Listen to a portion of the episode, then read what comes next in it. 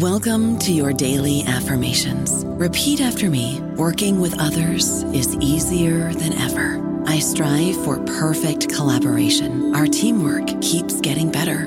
Yeah, affirmations are great, but Monday.com can really get you the teamwork you desire. Work together easily and share files, updates, data, and just about anything you want all in one platform.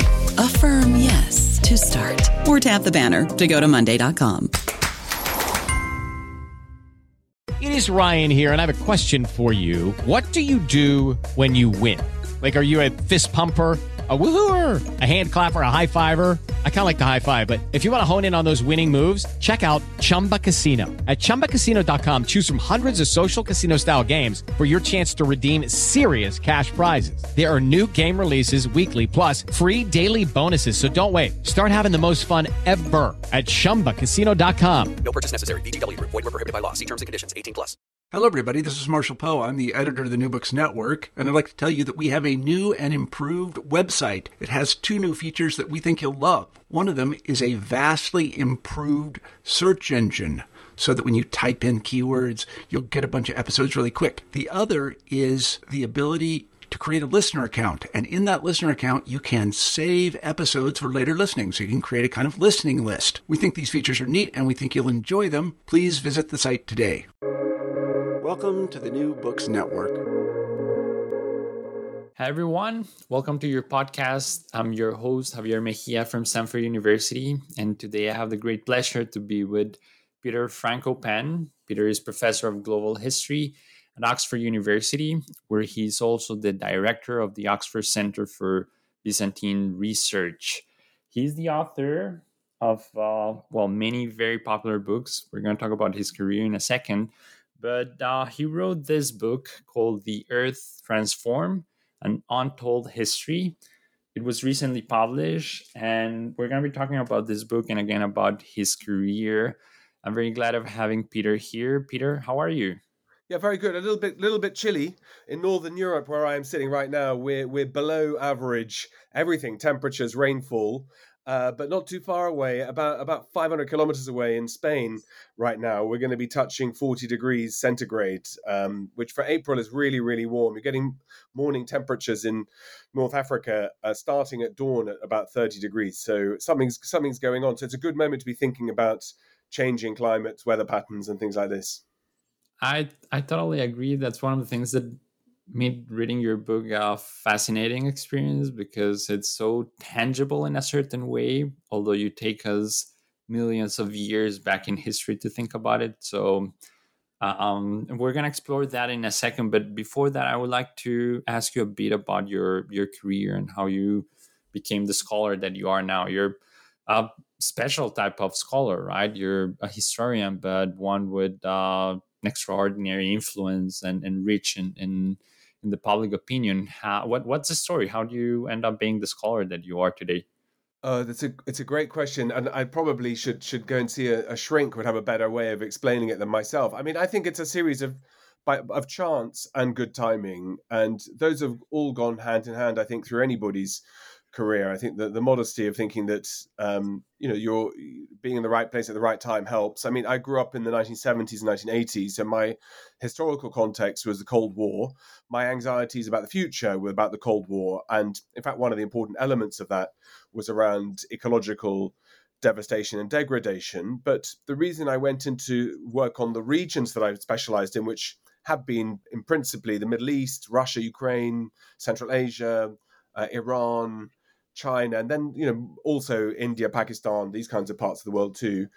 Um, I, I I started working on those when I was a teenage boy. In fact, in fact, it seemed to me obvious that the things we learned about in our history classes didn't tell me anything about those anxieties and worries and changes going on in the world.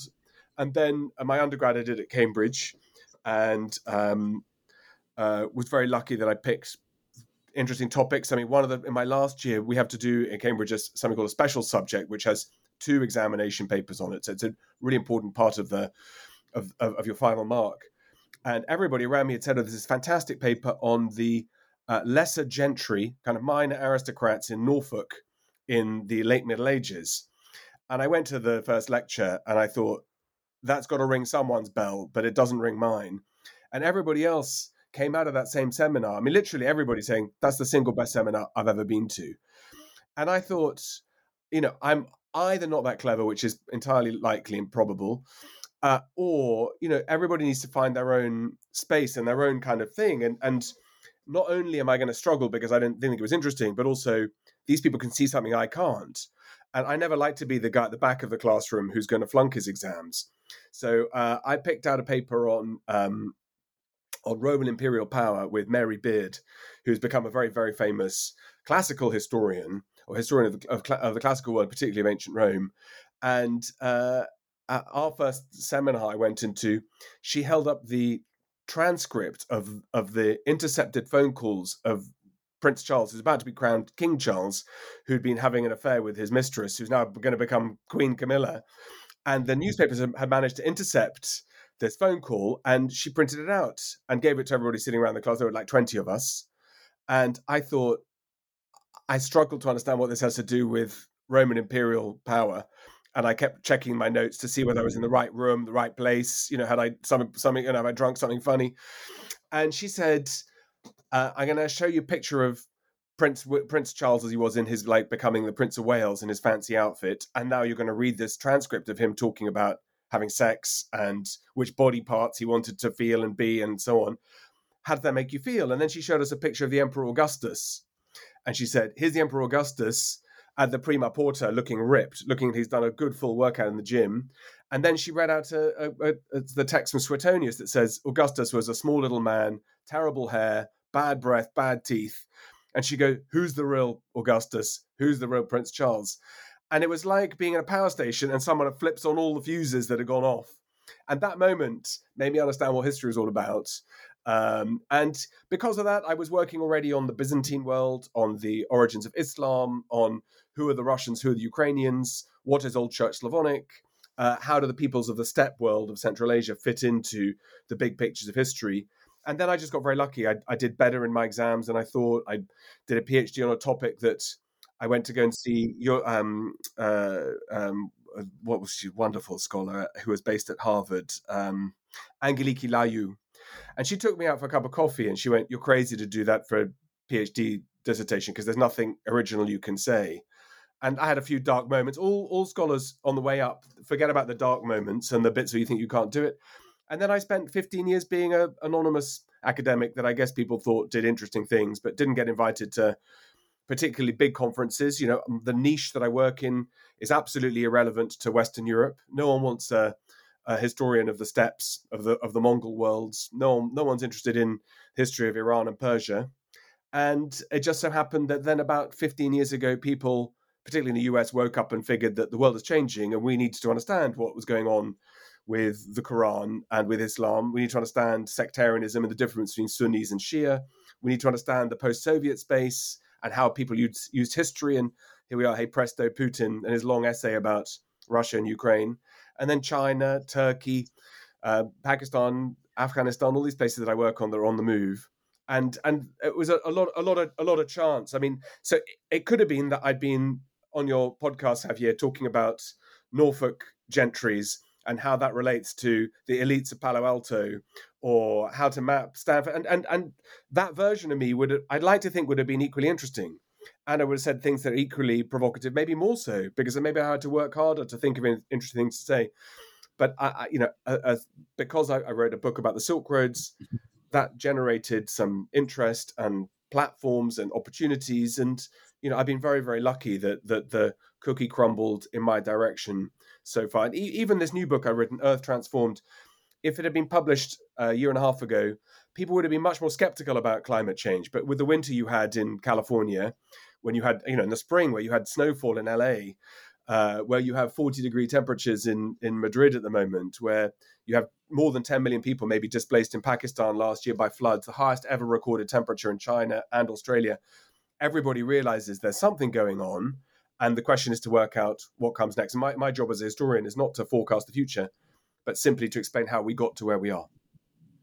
Let me ask you a bit more about your. I mean, there are many, many questions I want to ask you, like based on just what you said. But I'm, I'm, I'm curious before getting to the the core of your of your book about your interaction with um, with the rest of the academic community, right? You already have described how there has been some tensions there, um, but I was thinking specifically on the fact that you begin you begin the book by making reference to a piece of mythological um, evidence, right? You talk about the um, expulsion of uh, Adam and Eve uh, from from the paradise, and right, and how that says something about um, environmental pressures and so on, and um, and then you complement that with a large set of scientific evidence, right?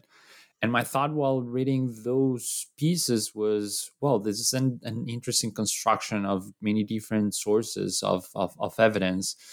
Um, and then what I was thinking is how how do you sell this to the niches or the different tribes that are compose academia nowadays, right? So I feel that humanities has been moving away from uh, quantifying evidence. Um, I don't know if you agree with this view or if the UK is probably somewhat different.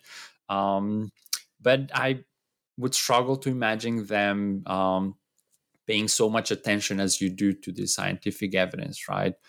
And on the other hand, there's a bunch of people that would be concerned about this other type of evidence as well. Maybe there's uh, something valuable in oral traditions that is informative about the past. So that's a very broad issue that was in the back of my head. I guess I want to ask you how do you feel that your research fits in those in that conversation or those different conversations? Do you feel some tension there? I would ask you, I would uh, like to ask you also about the potential of those different sources. Do you think that we're moving in a direction where we can exploit them more systematically as we have much more of those um, every day? I would like to hear your thoughts on that. Well, it's a, it's a great question. So you have to make hand signals, Javier, when you want me to when you want me to shut up, so the answer doesn't go on too long. You know, there's a lot in there to answer. I mean, I guess on the first line, you know, when you publish something, and particularly if it has a relatively high degree of visibility, you lose control of it immediately because you know you can't how, how you define yourself, how you think about historiographies, methodologies it becomes irrelevant because you become sort of the animal that gets hunted down by everybody else who wants to define things and, and often get it wrong and and think that you're trying to say something very different. I think with with I mean I suppose I do there, there are three areas that I think are particularly important for what I've tried and done in this new book, and I guess to some extent in Silk Road's books too. First is that um, history is all about exclusivity. It's about excluding people we're sort of better about that. You go to any campus and any history faculty, and they'll talk about inclusivity and globalisms, and then and then people will get very angry very quickly to argue about what does global mean, and is there such a thing as global history, and is that just meaning everybody, and in what level, and how do you do that, and who should be doing it, and who has the rights, and I and I I respect all of those arguments. I mean, that's part of my daily life as a as a tenured academic, but those are of much less interest to general readers, and you know they they they they have a particular place where they need to be chewed over. But at some point, you've got to decide which side of the fence you sit on, rather than dance on top of it energetically for a long time. So, you know, so in in this book, I spend quite a lot of time making sure that places like sub-Saharan Africa, the pre-Columbian Americas, Oceania, Southeast Asia, my beloved steppes and nomadic peoples, who, who, you know, broadly speaking, in the last 2,000 years of the Western canon have been completely excluded or misrepresented. You know, and I don't know which one's worse, uh, but but both are critical. The fact that faculties in the last 10 or 15 years think they're doing a much better job at it, you know, there's so many metrics that show that's not the case in terms of support for Global South. The, even the label Global South I find extremely difficult and problematic, in some ways offensive. The idea that all these peoples somehow have a, the same shared past, present, and future, or pre, pre, yes, past, present, and future so I think I think some of it is around how to how to write history that that brings in different regions. And we could talk about what global means. And to, to, some scholars it means nothing. To some it's just ideas that can be applied across and looked at and investigated in different ways. But when but there, there are a few things not not that many that are truly universal and global. Climate is one. Disease often is another one that's transcontinental and has sort of similar impacts because disease does the same thing whether you're rich or poor or or has the same breakdowns no matter where you are. So there are a few of those themes, but I think the global things that I'm trying to do are really important. And you know, Silk Road's got a lot of attention for for moving away from Eurocentrism. But you know, in my country, here in the UK, 93% of history faculty work on the history of the West. And that includes people who think that they're working on different parts of the world, but actually they're working on Europeans arriving in India, um, rather than what what you know a better distribution. So I think that that is an important part of any histori- his, historiographical debate. And, and, quite often, historians act as gatekeepers by privileging knowledge and privileging who has the right to write about things. But you've got to start somewhere. And in my, my view, looking at how colonization Hawaii or, or, Polynesian islands and Iceland has parallels, and looking at the scholars, the very few who've looked at those kinds of questions, it's really important to be be showcasing some of that research. So that that's one, the globalism. Second, periodization. You know, we worry about a lot. But not just what the labels we use and what we call them. That you know, no one spends too much time worrying about that. Although it is an issue, right? What is the Middle Ages and who for? Um, but one of the challenges about about uh, academic history is that you have specialized to do a PhD, and you, you know you then get appointed into a into a, a, field, and it's quite hard to break down those chronological barriers. So you might argue where those might start and stop, but it's not often that you find people who work on the 20th century writing about um, you know the 14th and 15th centuries. When, when, people do refer backwards, you know, like Graham Allison's wonderful book, The Thucydides Trap, it tends to be the same palette of Western Civ that comes up again and again. You know, the ancient Greeks fighting, uh, the Romans and their empire, the Crusades, right? It's all stuff we know about, but it's never about the Abbasids or the Buyids and what the difference is between the two. Uh, it's never about different types of organizations in the Maya world. So uh, the, the, opening up different periods and, and widening that lens uh, it's really hard to do because it requires a lot of reading. It requires adding to skills, new languages. It requires reading into scholarship. But you know, there's no there's no harm in doing that as you become more senior as a scholar. In fact, some of us, like me, would think there's a responsibility to be widening your horizons rather than just drilling downwards. But you know, everybody has to do it their own way, and and and each of us need to find our own rhythm and our own field that we want to plow and we need to be maybe a bit more tolerant of allowing each other the space to do it in the way we want rather than jumping at each other which we, we are quite in the humanities we are much more jumpy than in the sciences and that's something that's really surprised me in the last 10 years I, I sit on a couple of boards of prizes for scientific prizes where there's quite often people want humanities scholars on the boards and what's amazing when you talk to scientists about their colleagues um, rivals competitors whatever uh, the the unanimity of support when people say, you know, what's Javier working on? What how do you rate it? All scientists will say he's a genius and we'll explain why. And then you'll say, you know, is he right? And go, no, I don't agree with him about anything. But there, but I think maybe collaboration works in a different way to the old style monasticism of monks and occasional clusters of monks who, who want to protect their territory rather than working out how to support each other. So at the, at the most base level, that means that all of us writing about history, it's in our interest that books cross into the general public readership. It's in our interest that we try to galvanize, above all, the next generation of of of undergrads, but even high school students, trying to get them to think it's interesting and and exciting, so they don't just all go and study business and engineering and and so on. Uh, great subjects, by the way, nothing wrong with that. But you know, we're, we're trying to we're also trying to sell our subjects, and um, but the periodization of trying to say we need to try to be more ambitious is is the second. The third one is, as you mentioned, is about the sciences. So we as historians have been slightly blindsided, or many many have been blindsided by the um, the surge in what plant sciences, biological sciences, disease histories can tell us about the past. And some of those are to do with climate, like I write about in my book, but uh, not all of them. So, being able to deconstruct the phylogenetic tree of of of the plague of Yersinia pestis bacterium completely transforms how we understand things like the Black Death. So, my, you know, my colleague Monica Green, who's brilliant, you know, has been shouting about this in the darkness for years around how important it is that historians understand not even complex maths, but understand statistics, understand sciences. And, you know, it's not hard to learn about this stuff. It's not hard to learn Khmer or Japanese or Bantu. You just need to spend time doing it. But if you're an if you're a salaried academic, you know you have the privilege of being able outside your term time to decide what your range should be. And I think it's partly because how funding has worked that there's a lot of pressure on us all to be producing books all the time. It makes it much harder to say, look, I'm going to spend ten years working on a project, and uh, it's going to be a big one.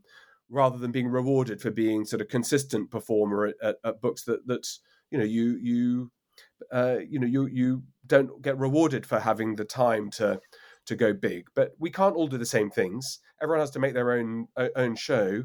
Um, but you know, I, I, also do feel responsible as a as professor of global history at Oxford that you know I should be trying to push a little bit rather than sticking within my sticking in my lanes. But not all my colleagues find that compelling or convincing.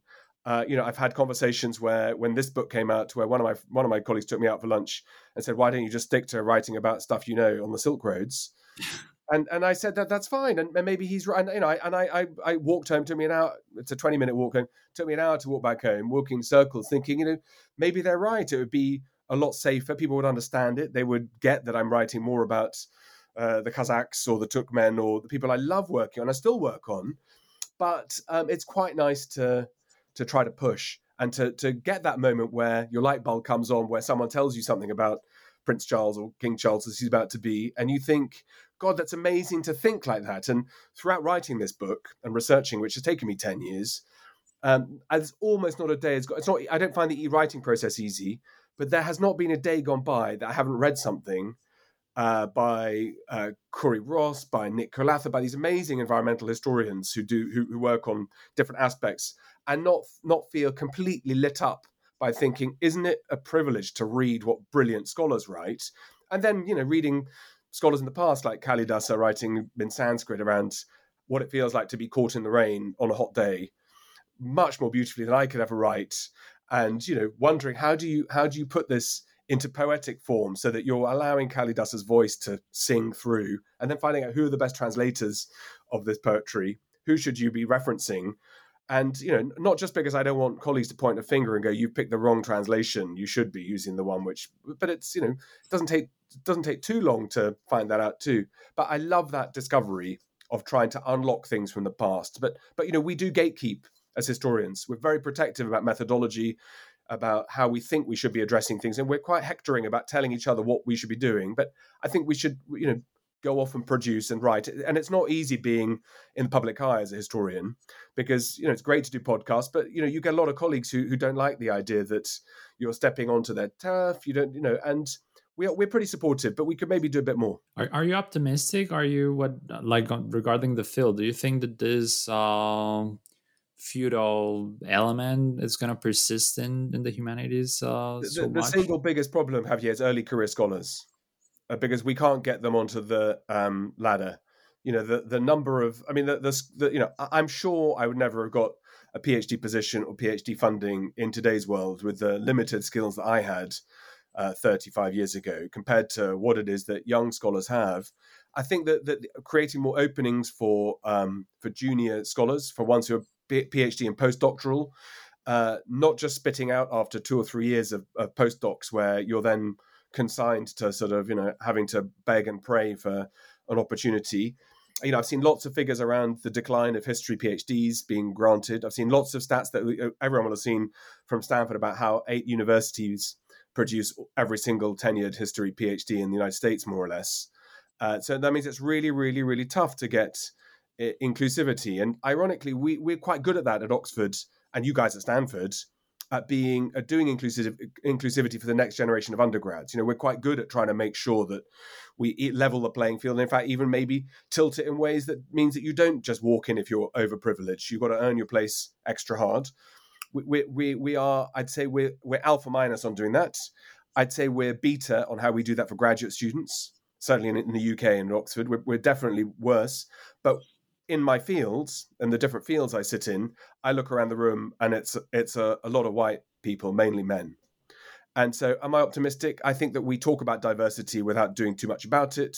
We talk about global histories. Often it's professors of French Revolutionary history. And please don't send me emails about it. I don't mean to pick on one subject, but you know, going to learn Kazakh or Uzbek or going to work on Khmer histories, you know, it's it's not easy, and um, it does take time. It needs protection, and it needs it needs op- it needs opportunities to be given. And um, you know, it's partly that deans, I think it's deans in the US who do it. It's partly the administrators these days are slightly torn between working at are we a consumer service where we should be there to teach the undergrads and we should teach the undergrads what they want to do, what to learn. Hitler, Second World War, Wall Street crash, uh, or should we be uh, taking more of a Deus ex machina view, which to say young people who are going to be smart in whatever walk of life, whether they're going to become bus drivers, teachers, NGO, charity workers, chief executives, politicians, whatever it is, this is what we think smart young people should know about and how you should be taught how to think. And we're, we're pretty good in, in the UK. We, we, we, when you when you've been to Oxford and you've studied history, you can still become a lawyer, you can still become a, a banker or investment manager, you can still become whatever you like, right? In the professional classes, but in in Europe, it's a long time since that was the case. Now, you know, ninety percent, I think, are studying professional types of subjects, which which narrows the field down and makes it more competitive, makes it more aggressive internally, and it, and it and it's probably not that helpful. So for me, my focus is early career scholars and and finding funding that allows for you know a good long run to be able to turn your PhD into a monograph and get yourself established in the field. I don't know about you, but I'm very busy and I don't have a lot of time to cook. That's why I subscribe to Factor. Eating better is easy with Factor's delicious, ready to eat meals. Every fresh, never frozen meal is chef crafted, dietitian approved, and ready to go in just two minutes. You'll have over 35 different options to choose from every week, including Calorie Smart, Protein Plus, and Keto. These are two minute meals. Factor meals are ready to eat and heat, so there's no prepping, cooking, or cleanup needed. They're flexible for your schedule. Get as much or as little as you need by choosing your meals every week. Factor is the perfect solution if you're looking for fast, premium options with no cooking required. Sign up and save. We've done the math, and this is important. Factor is less expensive than takeout, and every meal is dietitian approved to be nutritious and delicious. Head to factormeals.com slash NBN50 and use code NBN50 to get 50% off. That's code NBN50 at factormeals.com slash NBN50 to get 50% off.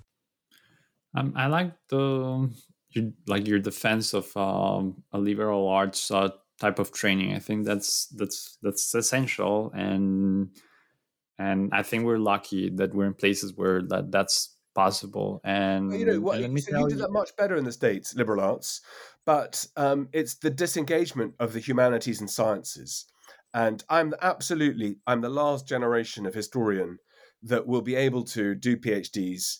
Um, or my, or my, I guess to put it differently, my, my current PhD crop are the last generation of historians who'll be able to write a PhD without being able to include uh, materials from genetic sampling around population for migrate. You can't write about migration anymore without, in the past, without having uh, genetic materials, at least for parts of the world that are wealthy and have that kind of processing. So again, in places like sub-Saharan Africa, because of the lack of investment in education, because of the legacies, the histories, and so on, um, you know, it's it's much less available. But you can't write about migration without thinking about genomics. You can't without looking at haplotypes. So you don't just rely on people say there were migrations. It's you can measure from bones. You can look at present day population. So about 20%, 18% of the population in northern India has shares a haplotype with with populations in Scandinavia. And that's your starting point rather than some inscription that says people moved in this year because you can measure it. And uh, historians, like you like I said in the first question, Javier, can be quite uncomfortable about some of these things because we don't understand, don't price mathematical probability well. We don't understand it. So we don't know what clean data looks like. We don't know what kind of sample sizes are important.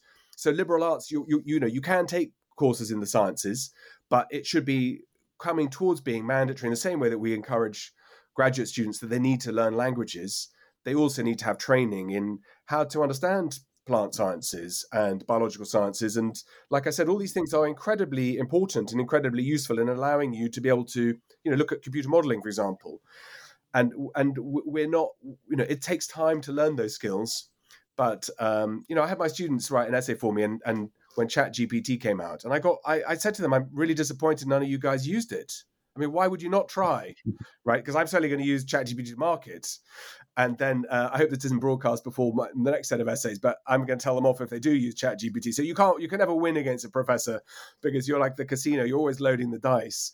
But you know, these new tools offer lots of challenges to us, and to kind of lock them up and say you can't use them or you shouldn't use them or I don't understand them I don't think is appropriate enough for senior scholars in elite institutions like mine. You know, there's the capacity for for people my age to get trained how to do this thing, these things formally. And I've got colleagues who sit around my lunch table every day. I can go and go, go and sit in their classes with 18 year olds and learn from them. And, and to not do that is would seem to be crazy.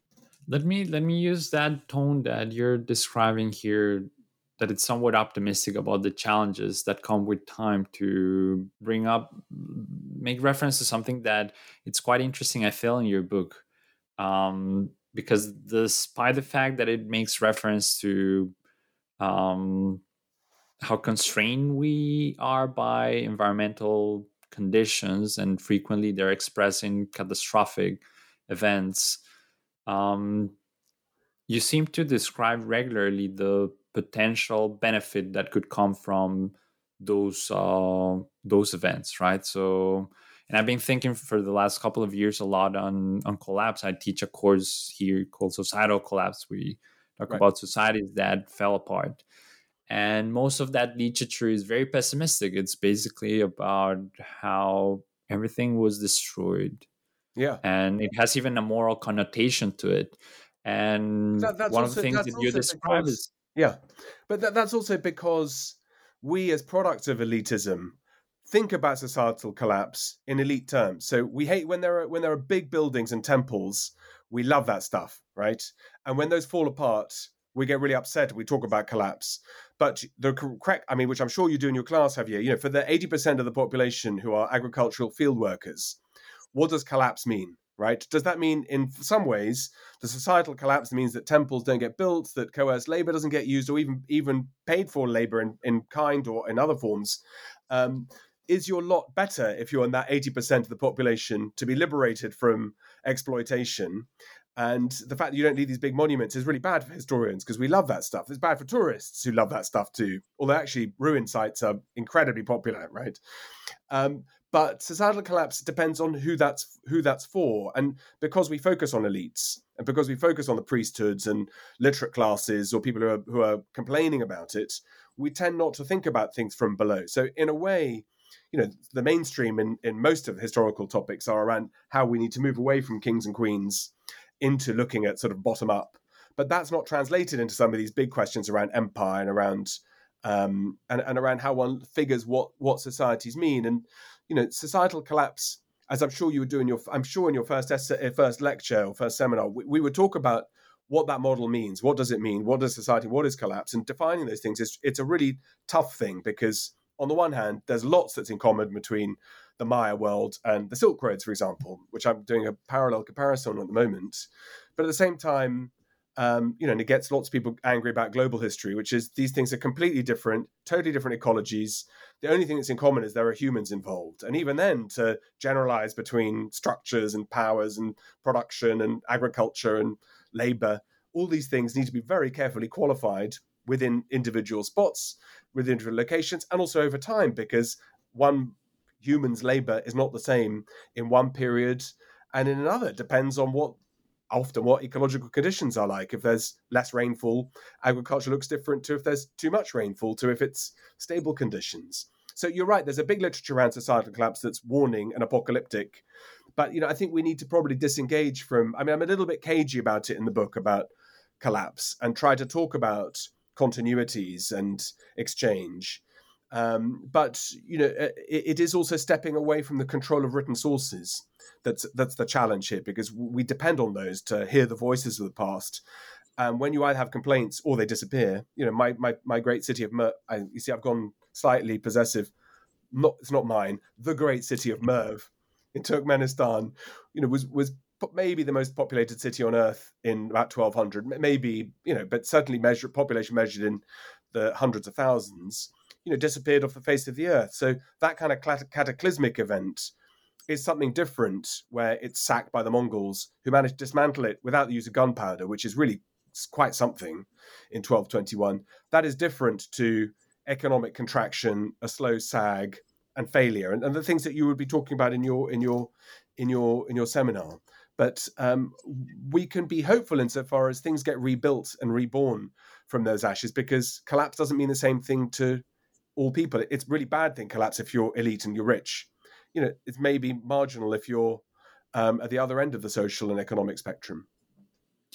Let me exp- uh, ask you to um, elaborate a bit on this. Um, continuity dimension that you um, explore in the book. And and I think this, I'm, I'm sure this was not um, an unconscious decision. You call the book "The Earth Transformed," right? And that specific transformation, like term, has a very specific connotation, precisely about things permanently changing, and that's a theme in the whole book, right? Um, but so, how much of that is uh, the result of these uh, cataclysmic events versus everyday small changes, right? How what's uh, the best model to think about social evolution? What's uh, the balance between those uh, two different types of sources of, of change? It's a, it's a really good question. I, I think that, I mean, I'm starting thinking on my feet rather than um, selling a product that I that feels like I've got ready. But I mean, I, I guess there's a difference between individual cataclysmic events, which typically you have in the category of uh, large scale volcanic eruptions that produce specific, either localized, regional, or in some cases global effects. And, and there are quite a few examples of that of, of that uh, in uh, prehistory, so before written histories, uh, in human histories, and in fact since as well. So th- there are lots of things one can pin onto individual moments. Uh, typically, pandemic disease fits into that same thunderclap event. Uh, we've seen that with coronavirus, but more specifically, you see with Black Death, and then also with um, the, the, the so-called Justinianic plague of the 530s and early 540s, which looks like it's highly influenced by a machine gun set of volcanic eruptions that go off over the course of about four or five years. And some organisms on our planet are highly sensitive to uh, to relatively small shifts. But again, what you need to spread disease, you need networks of trade, particularly that spread the bad things too. So I think that you have these cataclysmic events that can happen. Then warfare, which often has a dimension around uh, natural resources. I mean, it's a it's a little bit of an uh, of over slightly oversimplification, but expansions of empire, I suppose, in their most simple terms, are around um, acquisition of ecological resources. It doesn't have to be crops or animals, but it, it, but it often is, and it's often around access to resources, whether that's silver, whether that's manpower or human labor, or or, or no matter what. And so, uh, political and military expansions and the the volatilities those produce in terms of mortality, in terms of famine, in terms of pressures on economic budgets that can you know send your revenues down and your costs up can produce these moments of real compression that suddenly create a kind of single moment. But I, I think more often, in the case of, of particularly declines of empire, it is the or states or of networks is a long, slow sag and long, slow depressions, which are um, like a slow suffocation. So it's it's not usually that empires go out like um, uh, Darth Vader does in Star Wars. You know, the Death Star blown to smithereens. In fact, now they made so many flipping sequels. You know, it turns out there never ends the empire, right? It keeps on going. but you know that that's the kind of model I grew up with as a seven year old boy. That you know that was the end point. You one well placed torpedo or whatever it was that he fired, Luke Skywalker fired, and that's the end. But it, it all it's always it's always about sag, and it's always about trying to put bags of sand against the flood as it comes, and that can be quite successful for quite a long period of time. In many cases, for decades, if not centuries um, fighting against the, the the what looks like an inevitable tide. But um, so so I think it's fitting those two together, the kind of single events or single moments of compression, alongside you know the the the slow decline of resources that get piece you know salami sliced away from you. And and then and then you sort of disappear in a slow sad sort of crumple. And i think that those are two different models um, and you know, even things like the collapse of the Maya, you know, there are still nine, 10 million Maya populations around in Central America. The last Maya location fell out, fell after Columbus uh, reached, you know, long after Columbus and the Spanish had reached the Americas. So it all depends on how we historians want to frame these kinds of things. And we tend to think about, let's say, the Maya collapse in the eighth and ninth centuries and write off Chichen Itza and other other sites that keep going quite successfully because they don't look as shiny as the Maya at uh, their peak. Same with Rome. You know, we're not interested in Rome after 410 or 476 when the Western provinces sag. We used to call it the Dark Ages, where you know no one, no the liter, you know literacy collapses, production of metals collapses, long distance trade disappears. and you know that's very hard for a historian to think about. We think there must be a bad quality of life, and we wait for Charlemagne, or or better still, to the time of the Crusades, and then things start to look much more vibrant. But for the people who lived in these five or six hundred years, you know, it's it's it's questionable about what those changes and transformations mean. But transformation to me is a really important word because it allows for flexibility to fit all of these things rather than have a single cookie cutter um, you know model which sort of seems that you can force onto anything. Each one is different in their own different way. The, the toponymy is around um, how do you survive shocks and how how sharp are those and what are the consequences if you do or if you don't. Let me ask you about that uh, reaction to those shocks. So, um, usually, that I mean, there are many ways in which humanity has adapted to the many different shocks that has experienced and you talk about that in the book very extensively but i guess that uh, probably the most effective one and the one in which we have relied our hope for modern threats has been technology right um, what do you think has been the role of technology or technological progress to be more precise? And how optimistic are you that it's a natural real tool to help us deal with the environmental challenges that we're facing today? What, what do you think? Um, i mean i have the impression that you're somewhat skeptical with what i feel and this was interesting it was very interesting to read that while being in the silicon valley because here the um, the ethos of the place is that technology is gonna save us all right um, I feel that you're somewhat skeptical about that. I think I sympathize with. How do you read that as a historian? I, I mean, I think that um, we have we're sort of puzzled by the fact that modernity has experienced such a singular type of technological progress um, that for the moment has been so profound and rapid and constant and if we only pay attention to modern history, I think that we have the impression that we have figured out how to deal with the constraints of the environment just because we innovate. Um, but whoever knows something about history beyond modernity should be concerned about that, right? And and periods of sustained innovation that have lasted for centuries, probably not as sharp as the one we have experienced have existed in the past, right? And we can think about classic antiquity, for instance. Hmm. Um, they have ended. They haven't been fully capable of uh, addressing the the challenges, many of those of uh, an environmental nature. So um, that's what uh, feeds my skepticism.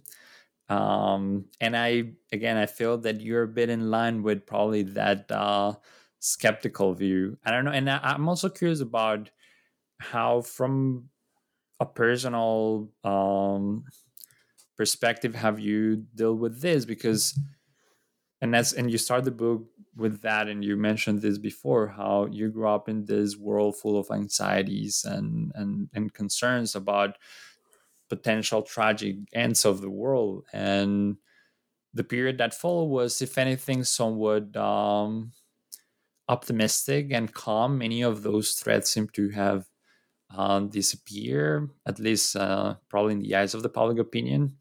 Maybe we live now in a different era with a different uh, public opinion is in different mood. But um, but yeah, I, I, would like to hear your thoughts on that.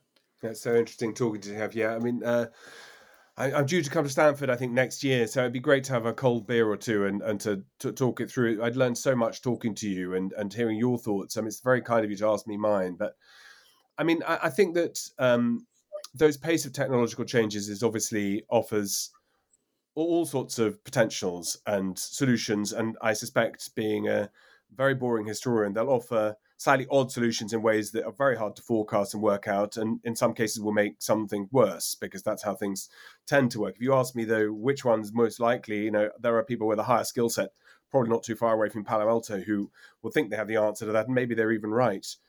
I, I think that that if I was to to pull it back into a field that I know a little bit better, you know, your colleague at Stanford, Francis Fukuyama, you know, I, I, I, he was not alone in thinking that when the Cold War ended, in fact, it was before the Cold War, he wrote The End of History.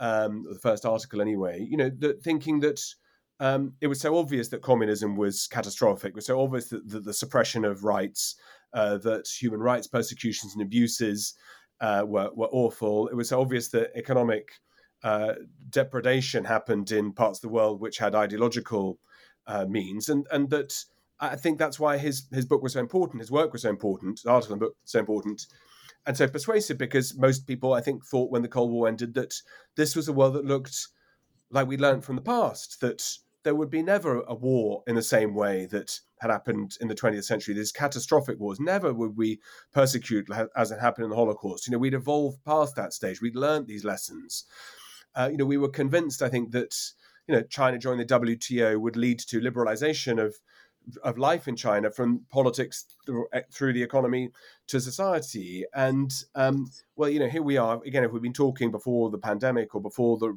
Russian invasion of Ukraine, we might be saying something different. But it would look to me that we're quite good at convincing ourselves of all the good stuff that we're bound to be able to solve problems.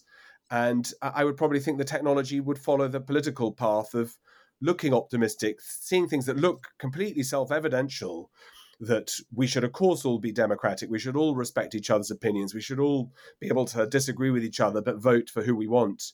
And yet, you know, even in my country and your country, both called United States, United Kingdom, you know, these are two two deeply divided countries between red and blue in both sides, where half the country thinks the other half are idiots. And and that's that that's very dangerous. And so I, I suspect with technology thinking we can solve things, doesn't help the fact that the the Rhine last year dried to the point that shipping had to stop. Uh, it, technology didn't help the fact that Sichuan province, which which is eighty percent of its power in China, Sichuan province is one of the big industrial and, and tech, uh, not quite Silicon Valley parallels, but you know it's an important tech production center in China. Eighty percent of its energy comes from hydroelectric, and last summer, all factories closed for three weeks, including ones producing parts for Apple uh, again, not located too far away from where you are sitting right now, because there was no energy to power uh, to power the factories, including the air conditioning, let alone the production lines. So, you know, I think that, that technology will come to, to, to the aid in lots of ways. It's whether it'll come quickly and also who it'll come to. And, um, you know, we saw that again with the pandemic, where logically we would have thought we're all in this together. We should vaccinate globally the population as fast as possible my own university, which was behind the AstraZeneca vaccine, distributed its vaccines for free globally. We took zero profit from it. Uh, the other big pharmaceutical companies that I don't need to name on our podcast monetize that for tens of billions of dollars each to the to the benefit of their shareholders, pension funds, etc. And research, of course, benefits from that too. That that's going to be folded into graduate scholarships, maybe even for the liberal arts and history. Who knows?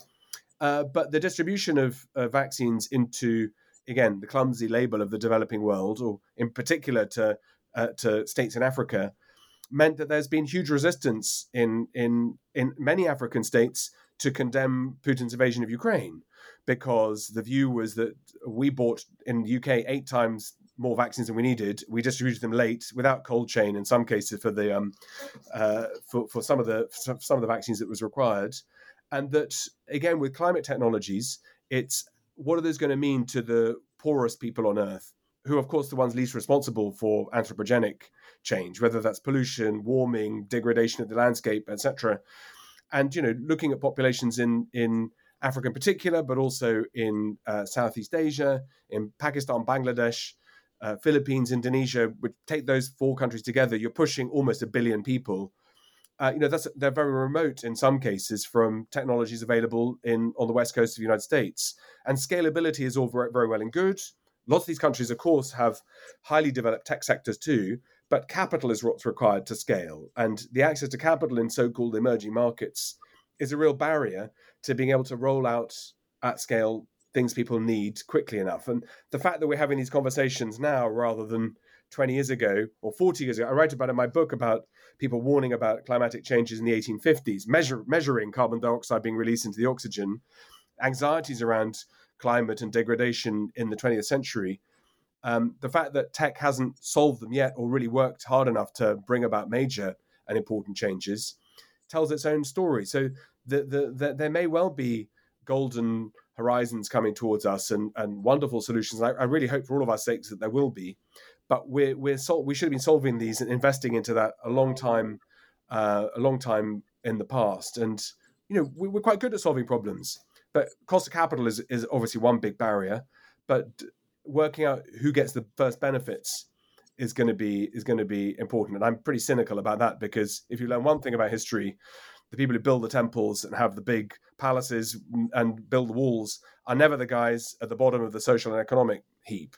And in a democracy, that equation doesn't work. It's fine in a feudal in a feudalistic society or whatever our new word for neo feudal might be, baronial economies. But it's not good in a country where you've got tens or hundreds of millions of people who are dispossessed and getting poorer and climate stressed. Peter, this has been great. I'm, I'm, I'm very inspired by uh, this conversation. My students will have to listen to this uh, next quarter. Um, but I want to thank you. I want to thank you for writing this uh, great book and challenging the opposition of uh, of your colleagues it's a very insightful book. Uh, oh, I think you make us you know, think my colleagues, my colleagues are great. I, have never met a historian I don't like. You know, I think it's totally understandable that when, when people look like they've got a big profile, it's it feels threatening. But actually, it should also be a source of optimism that, that amazingly people around the world, including people who are not students or colleagues, they really do read books about history and they read things that, that are quite obtuse, quite densely written. I've got nearly four thousand footnotes in my book. You know that that should be a real inspiration i think to academic historians that there is a space there that people will take serious history. And you know it's not just uh, the marketing which you know we'll have another conversation about that.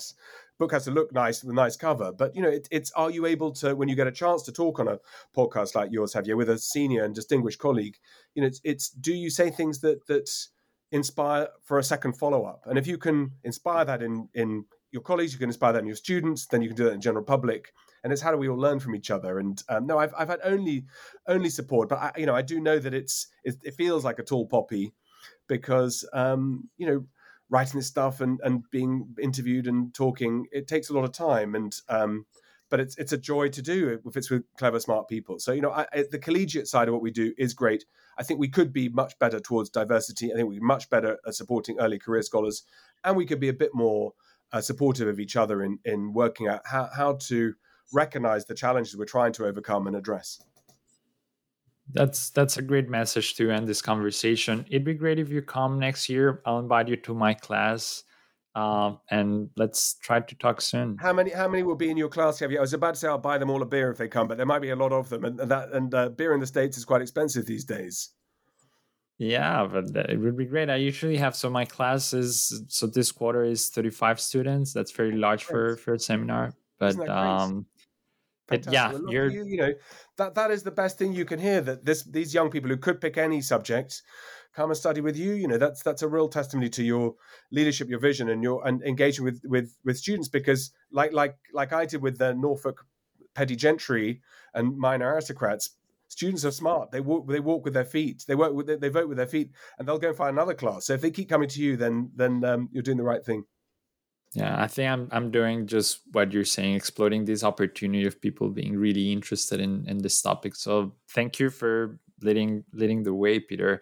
And well, I hope you great success with with the book. Thanks so much. Pleasure speaking to you, Javier. Thank you.